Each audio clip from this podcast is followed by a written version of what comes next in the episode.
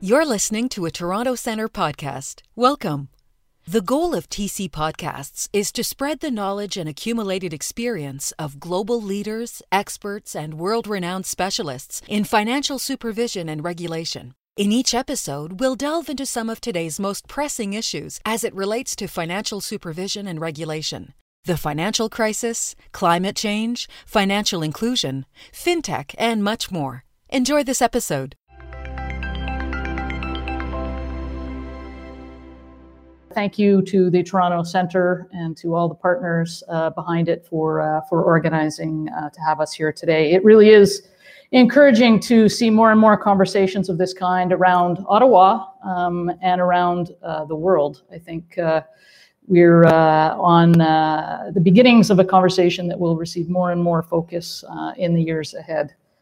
Les répercussions des changements climatiques se font le plus et en plus entière dans le monde entier.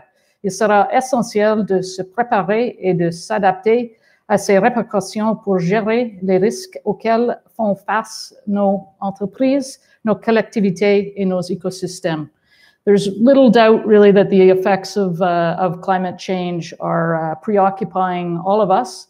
More and more each day, and I think preparing, in fact, for some of us on the panel, for colleagues on the panel, this isn't about preparing, it's about living with the realities of climate change, but more importantly, managing those risks for our businesses, for our communities, governments, and of course, for our ecosystems.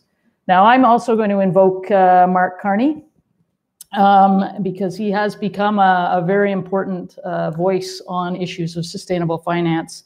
And if you go back to 2015, when referring to climate change, he said that actually once climate change becomes an issue of financial stability, we may have gone far too far.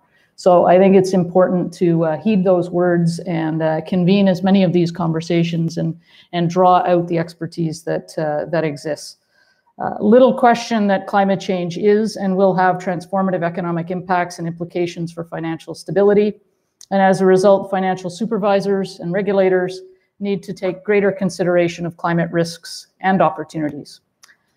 Recognizing the importance of these issues, and maybe just a note on the Canadian context, back in 2018, together then Minister of Environment and Climate Change, Catherine McKenna, and the Minister of Finance, Bill Morneau, launched an expert panel on sustainable finance, which reported last year.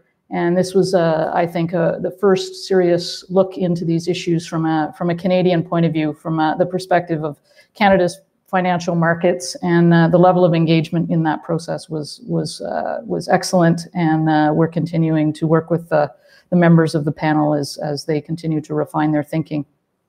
Also encouraged to see that the Bank of Canada is also a mover on these issues and joined the Network for Greening the Financial System in March of 2019. The bank has recognized climate-related risks and vulnerabilities for the first time in their financial system review in May of 2019, and is undertaking a multi-year research plan focused on climate change. And as well, Canada's bank and insurance supervisor, OSFI, the Office for the Superintendent of Financial Institutions, joined the Sustainable Insurance Forum in October of last year. So it's a great opportunity for me today to be joined by Governor Antoine, by Nezha Hayat, and by Anthony Nyong, three very thoughtful thinkers on these issues. Governor Antoine, I have to disclose, is been a very close colleague of mine during my time at the World Bank. And he is, of course, the governor of the Eastern Caribbean Central Bank, the monetary authority for 8 amazing Caribbean countries, small island states. He's also a proud native of Grenada and an economist and a development practitioner. Nezha Hayat is the chairperson and the CEO of the Moroccan Capital Market Authority, also the vice chair of the African and Middle East Committee within the International Organization of Securities Commissions. And I think one of the leading thinkers around the role of women in the financial sector, and we're really looking forward to hearing your perspectives on that and the leadership that you've provided and some of the lessons that you've learned.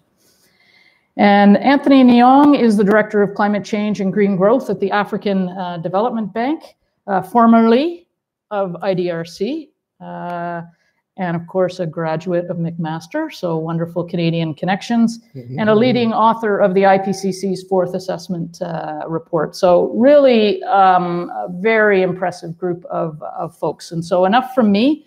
I think it's best that we dive right in and get the perspectives of our panelists today. So I'm going to put a question to each of you in turn. You'll take about 6 minutes and respond, and then we'll do that for each of you, and then we'll open the floor for a first round of discussions. So as you know, this year's International Development Week has a theme of go for the goals. I don't think I need to tell anybody here what goals those might be. So the first question is really a broad one, which is from each of your perspectives, how can financial supervisors and regulators meet organizational objectives as well as the SDGs? How do you combine these two imperatives that are on all of our minds in 2020? So for you, Governor Antoine, SDG 8 aims at inclusive and sustainable economic growth. And given the fact that the global economy is growing at a slower rate, and as the governor of the Eastern Caribbean Central Bank, how do you see these challenges manifesting and playing themselves out within the Caribbean context? So thank you, Christine. I want to start by just recognizing the contribution of Canada and its leadership to development globally, and also particularly its contribution to the Caribbean. Secondly, I do want to publicly thank you for your stellar service to our region when you served as Executive Director. We are sorry to lose you, but the government of Canada called, and of course we understood. And thirdly, just to thank the Toronto Centre for the partnership and for putting this event together. So at this moment, the global economy is slowing, and in the Caribbean, there are three principal channels of transmission that concern us. Its impact on tourism, remittances, and to a lesser extent, foreign direct investment. So in sum, this development is likely to dim the economic and socioeconomic prospects of our region. And there are three issues that are particularly, the Caribbean has many issues that challenge us, but three issues that I want to highlight very briefly on this question.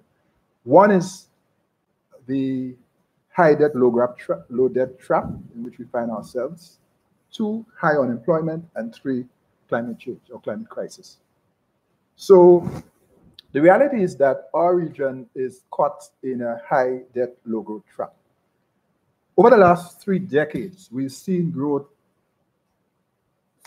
consistently decline from 6% in the 1980s to 3.3% in the 1990s to 2.7% in the 2000s, and then 1.6% in the last decade. So it's been a steady decline. At the same time that the growth has been declining, the debt has been rising. In fact, on account of loss of preferential rates for sugar and bananas, less concessional financing because we are graduating from low income to middle income, and in some cases high income, and as and natural disasters, debt has increased. Debt peaked in our region, ECCU, at 91% in 2004. So low growth, high debt. You see the challenge. And that then creates its own ceiling, if you will, on our growth prospects. The good news, however, is that we've been working really hard to reduce our debt load, our debt overhang, so that at the end of last year, our debt had come down to 65% of debt to GDP ratio of 65%. Our target is to be under 60 by 2030. And two countries, St. Kitts and Grenada, have already made that target, or just about. So that is the first challenge we have so any reduction in global growth is likely to put further strain on us in terms of our trajectory for growth and our growth prospects. The second issue is high unemployment, especially amongst our youth. I don't know if people recognize that, but in the Caribbean, we have a problem of high unemployment. And in fact, the youth unemployment is particularly high and doubles the national average. So if nationally is 20%, among the youth it's 40%. And that creates its own social pathologies, as you could well imagine. So you've seen some uptick in crime and deviant behavior on account of that. When I was growing up, it used to be said that poverty was about lack of education opportunities. Today in the Caribbean, a lot of our poverty has to do with lack of employment opportunities. That's a big change. So, and there are high, significant pockets of poverty in some of our countries. I mean, in St. Lucia, for example, poverty is 25%. So the story of these per capita income, masks what is going on underneath. You have to go underneath. You have to dig below to see what is going on there. And then, of course, the third issue is the climate crisis. Three facts about the Caribbean. One, that we are, in fact, among the lowest emitters but the hardest hit by climate change. And as Mary Robinson, the former president of Ireland and the current UN High Commissioner on Human Rights said, it is a grave injustice that the countries that contribute least to climate change should be the worst or hardest impacted. So that's one. Secondly, is we're one of the most tourist-dependent regions in the world.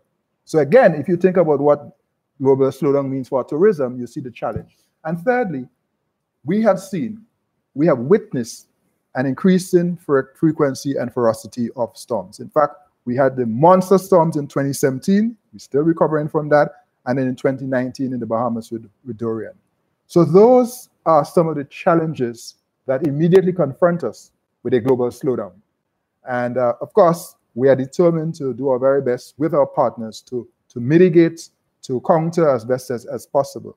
But the challenge is that as we make these strides towards the Sustainable Development Goals, these are the things which can easily reverse those gains.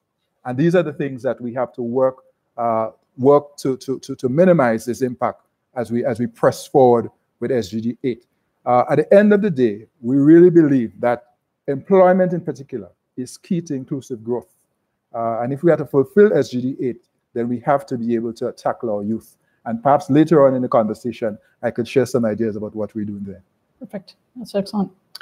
All right. So now we'll turn to Nezha Hayat and have a little bit of your perspective. Obviously, an important leader within your organization and a female leader at that, as I understand, the first woman ever on the board of a bank in Morocco. And also, I think what you mentioned to me before, sort of your pathway to get there, how you've kind of made your way into those kinds of positions of leadership. So we'd really welcome hearing from you as to how you see gender equality playing into these issues. Of course, SDG 5 is focused on gender equality. And for purposes of our discussion today, gender equality in the financial sector is often a major challenge. So we'd really welcome your perspective, a little bit of your story of your experience, but also your thoughts on how we might be able to close the gender gap when it comes to greening the financial sector. Okay, thank you. I first wanted to thank Toronto Centre for giving me the opportunity to speak in this prestigious panel and to share our experience in Morocco regarding the issue of greening capital markets. So for your question, I want to tell you that I come from a country where many major actions have been taken under the leadership of His Majesty Mohammed VI in order to improve women's rights.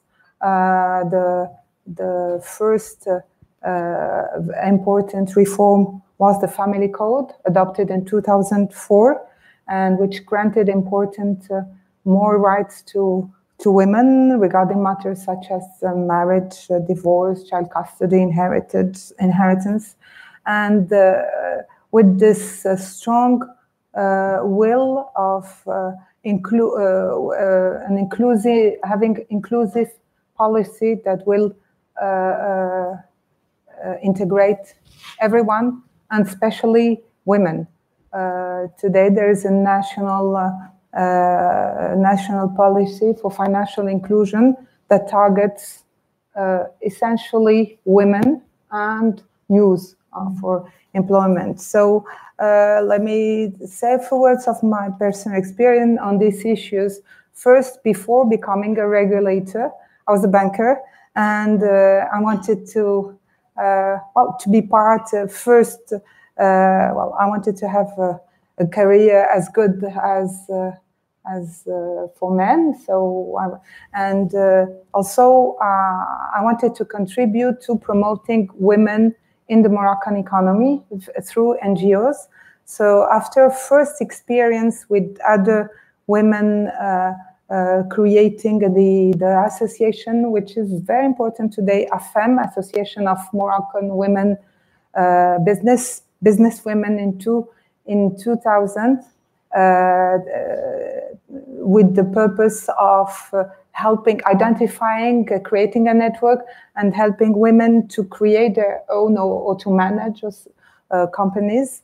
I found out that this initiative was very important, but was not addressing issues for those women who were making career in big companies. Mm-hmm. I mean, it was even while in many studies we would find out that women after a certain level would, in order to become the boss, would have to leave and create their own company. And so in 2012, with four other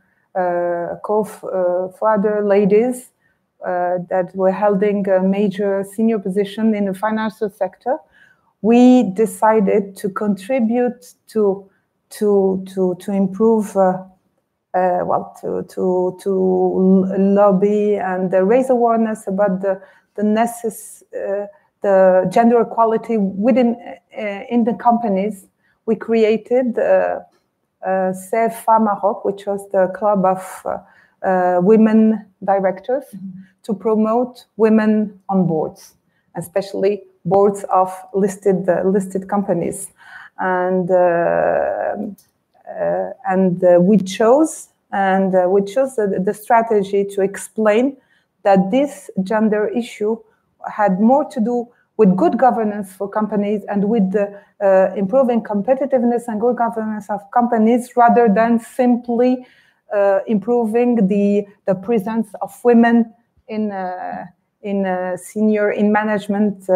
management boards. And the first success we had was that the first regulator who followed and who did something was our central bank governor, who understood quickly and required from banks to have gender equality among the independent directors. So this is how it.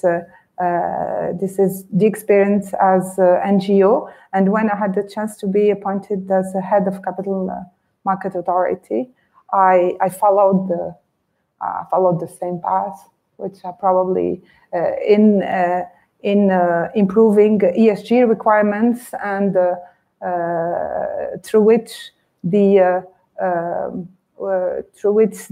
issue of gender equality is tackled in the ESG reports, mm-hmm. and also in raising awareness.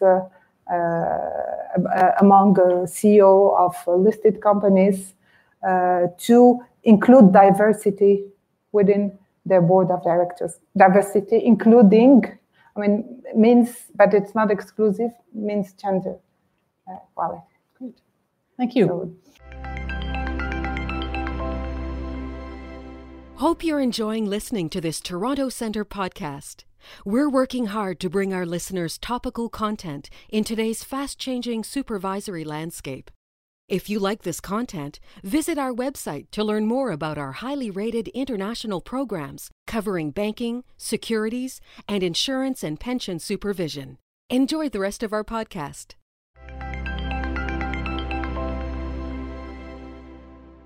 In my own experience, for example, when I was at the World Bank, I chaired a group focused on diversity of even our own board at the World Bank Group, and the importance of just making the business arguments for why a diverse and gender balanced board leads typically to better decisions, better outcomes for an organization. So the case is there, the economics, the business case is there, but we still seem to have challenges. So maybe we can talk a little bit more about that.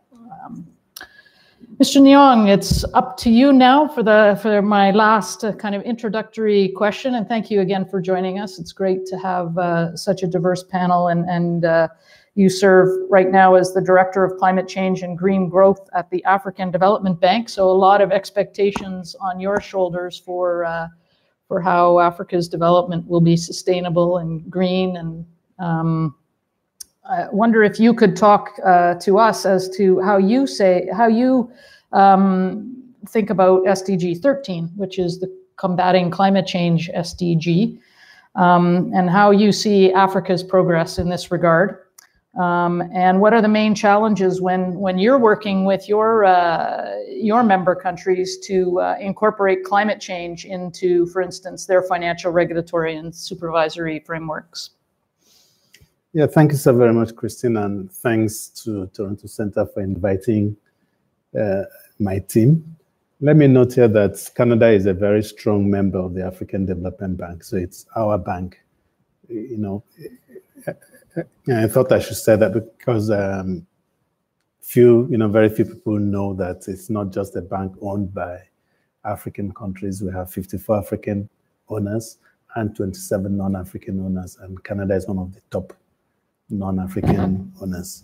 But having said that, let me note here again that Africa basically contributes about less than 4% of total global greenhouse gas emissions. 54 African countries contribute just about 3% of the total emissions, but bears a very disproportionate impact, as you can imagine.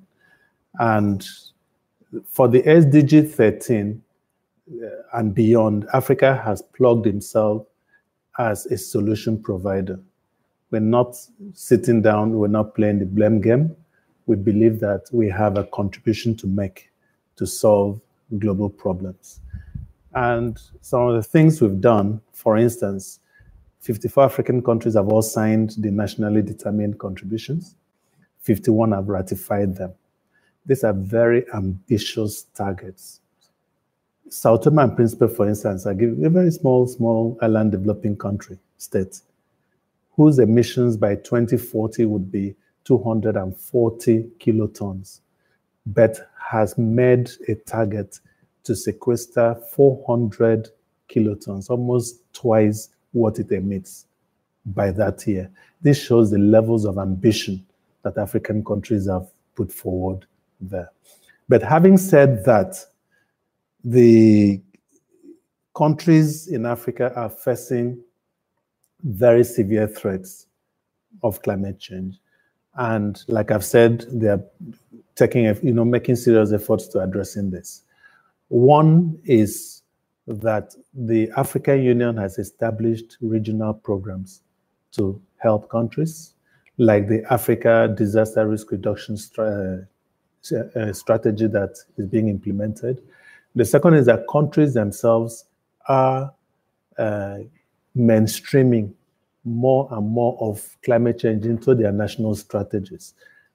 You know, the bank is helping them in doing this. We also have situations where the African Development Bank has been able to come out there to help the African countries. After ratifying these NDCs, these nationally determined contributions, most of the countries reached out to the African Development Bank. How can you help us make sense of this? So we established the Africa NDC Support Hub that provides technical assistance to countries to help them in mainstreaming climate change strategies or the NDCs international strategies, which is one of the targets of the SDGs. What we found happening was we had a situation where African countries saw the NDCs as that document that donors have asked us to prepare that they will finance. And then they have their national strategies. And we thought that wasn't good enough, that we need to mainstream those NDCs into national development strategies. So that's what we're helping them do. Many countries are also developing long-term strategies to see where they would get to by 2050 for a carbon neutral or a decarbonized society. So this is it. But then they're also faced with challenges. The latest Climate Policy Initiatives report shows that between 2016, 2018, on average, only 3% of the global climate finance was programmed in Africa. Sometimes I wonder what Africa has to do with the number 3% emissions, 3% global finance. And we think this is really very poor. So what we've done is that we are also setting up initiatives that will help them access more finances from these funds. We have what we call the ADRIFI, the Africa Disaster Risk Reduction Initiative, that is conceptualizing a very innovative way of helping African countries to pay insurance premiums to buffer their risk. Because we are seeing so many public expenditure displacements taking place. Countries, when disasters happen, have to take, nobody plans for disaster. When it happens, they take money from education, from health, from whatever to address this issue. So we're dealing with that. And we also realize that Africa has less than 1/8 of the minimum number of meteorological stations required for development. So we have a massive program that we are strengthening the African Regional Climate Centers to be able to generate good quality data, disseminate this data, and then use them for national planning purposes. So there's a lot that is going on there. While African countries are doing this, we still think there is more that needs to be done. We also believe that adaptation is not static, resilience is not static. You adapt to a signal. So we think it is important that high emitters, while Africa is building adaptive capacity, high emitters should be working towards bringing down their emissions at the same time. Thank you. Okay, so we're going to open it up for some questions and comments. So the first round, it was kind of identifying a few of the SDGs and getting a sense of just how, at a practical level, financial regulators and financial supervisors are kind of internalizing this new global set of goals in terms of their day-to-day work. There's lots more we can drill into that, but if people want to pick up on that line of inquiry, and we can pose some questions.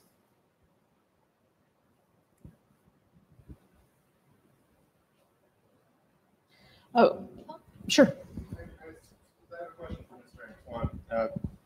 Thank you. Oh my God, my voice is loud.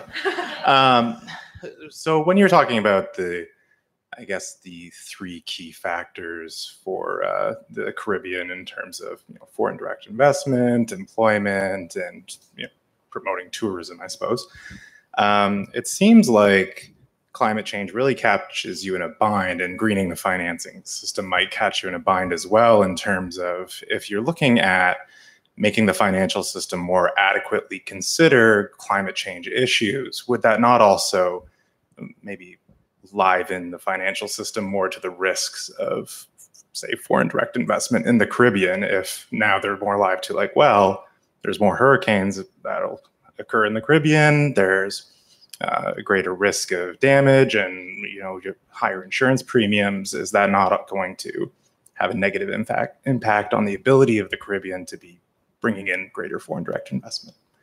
I don't know if you see that as a challenge or an opportunity. But. Okay, let's see if there's another question, and we can take a couple. Any others? Thank you for your presentations. I'd like to try to merge the experience that Ms. Hayat, you've shared with us in terms of how you are trying to convince the financial system to not green itself, but address the blindness, the gender inequities that are there that are holding it back. And the challenge that I see of getting all of the financial structures out there to recognize that the blindnesses that they have represent huge threats and missed opportunities. You've all discussed very different circumstances, but they're all similar in the sense of the day-to-day development challenges predominate. When we're aiming to green the financial system, we're actually asking financial regulators, the entire ecosystem of the players, to take a look beyond their day-to-day challenges and recognize something that would fundamentally force them to revisit their entire business model. How do you get that started? I mean, it's hard enough to demonstrate materiality of women on boards, although there are some very strong examples of how that does increase diversity in decision-making and make more profits. How do we get started in convincing governments in their national development spending, convincing regulatory organizations to start looking at these very apparently intangible impacts on the climate side? Mm-hmm. Okay, do you want to take the first one, Governor Antoine? And maybe, Mr. Nyong, I'll ask you to maybe comment similarly from an African perspective. I think there's a lot of countries in Africa who are facing some of the similar challenges, particularly disaster prone, and what that might mean. So maybe the two of you could take that first question and Ms. Hayat the second. Right, so thank you, Christine, thank you for the question. So your question really amplifies the fact that for us in the region, the climate crisis is an existential threat. That's why we feel so urgent about this issue. On the current trajectory, some of our islands could be underwater by 2100. And that may seem like a long time for some of us, except that if you recall Y2K, that was 20 years ago, meaning that time goes very fast. So we're concerned about that. And that's why our focus is on building resilience. And I can, go into the areas where we're actually building resilience. Perhaps we'll get into some of that as the panel ensues. But the issue of insurance is a real issue. I mean, after the hurricanes in 2017, we had a situation there where some of our hotels were facing extremely high insurance premiums. So much so that other than labor, that was the next biggest cost. So there could be a scenario where they cannot buy insurance. That is how serious that is. Now, in the meantime, what we're trying to do is to build resilience on the ground to reduce the risk parameters and therefore to try to get the pricing. But you know how the insurance works. If they get a loss this year, they're going to make up for it the following year. So that's a real issue for us. But in addition to that, the other area that we are pursuing, which of course is controversial, but some of our countries are doing it, is citizenship by investment programs to try to bring in foreign direct investment. And that has helped some countries like St. Kitts. If you look at the infrastructure there, it is better than many countries, and that's the big reason why. But that's a sovereign decision, and it has its pressures. And so it is not an easy fix. But at the end of the day, whether it is citizenship by investment programs or medicinal marijuana, all the Caribbean is really trying to do is to find a way to make a livelihood. And that is the challenge that we continue to face. Did you want to comment on that from a perspective of the African Development Bank and some of your borrowing country clients? Yeah, thanks so much. I think it's, for us, it's basically a double jeopardy. Because at the global level, international conferences, name them, even the World Economic Forum, which just finished, everything you hear about is carbon, mitigation. How do you bring down emissions and so on? And yet, we have a very large population that is facing these threats, like the governor has mentioned. How very little attention is paid to this group. And we think it is important that we deal with this. We had Malawi is not a coastal nation. It's never experienced hurricanes, but we had Hurricane Idai that swept it. And we're asking who next, which means even the hinterland countries are not safe. So there's a lot that we think needs to be done. We need to pay more attention to resilience building. Africa spent about 2% of its GDP dealing with the aftermath of climate disasters. This is huge. Even though we're saying if we put in that 2% upfront, we might be able to save a lot more down the stream. So that's where we are. But let me also add here that in the first question you asked, part of what we're seeing, the challenges that African institutions are having, regulators and so on, in addressing climate change or building climate change in that. We have this conversation as we speak many people in the finance sector still think that climate change is an environmental threat. They distance themselves. They still have not gotten to the point of seeing it's beyond the environment, that it has to do with the entire economy, and that the financial sector has a role to play. So we're still having this dialogue, you know, of how do we get the finance sector to take this matter up. And one of those challenges they have is the lack of data, or lack of awareness. They don't know. Then they have the lack of data. Even if they want to do it, they don't know how to do it. They don't know what data is available out there. We're very weak. I was surprised to know that many African financial institutions are not even Basel compliant. So they don't even have the luxury that we're talking about in addressing issues of environment, gender, you know, social development, mainstreaming them into them. So there's a lot that needs to be done from the African perspective to get the financial sector on. But then for the international community, there's a lot that they still need to do to work with African countries. Let's raise ambition in adaptation. I've had people tell me, look, you guys, when you put your acts together, come back to us. When you give me a long range of uncertainty, it could be 5 meters, it could be 1 meter high sea level rise. What do I plan for? Do I plan for 1 meter? Do I plan for 5 meters? Mm-hmm. And my question has always been, the best of the economists tells you all things being equal, then they give you a proposition. And we know in real life, all things are never equal. We believe that. So why can't we believe the climate change specialist that tells you this might happen? Good. Okay, Ms. Hayat, did you want to react to the question at the back? Okay, so for your question, well, in Morocco,